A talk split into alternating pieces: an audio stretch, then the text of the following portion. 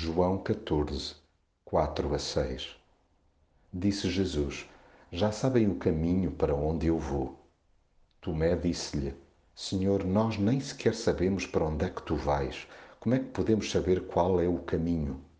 Jesus respondeu-lhe: eu sou o caminho, a verdade e a vida.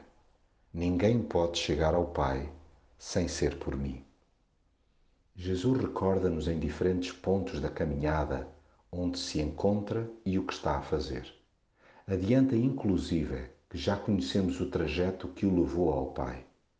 A questão é que, por distração ou sublimação, acabamos por nos esquecer de partes significativas da sua passagem na Terra e do que nos ensinou.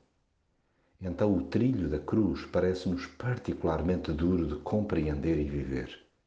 Daí que o melhor seja mesmo assumir por inteiro a nossa perplexidade e ignorância. Quando não alcançamos onde Jesus quer que cheguemos em pensamento e ação, mais vale abrir-lhe a alma e expor-lhe todas as questões, começando pelas mais básicas. Deixemos de fingir que estamos cheios de certezas, quando no fundo temos carradas de dúvidas. Até porque quem busca explicações junto de Jesus acaba por, mais do que respostas, encontrá-lo a ele. Sim, Jesus não só nos indica o percurso, como o percorre conosco. Com ele, jamais nos perdemos, pois é em si mesmo o caminho. Ele é a verdade, em pessoa.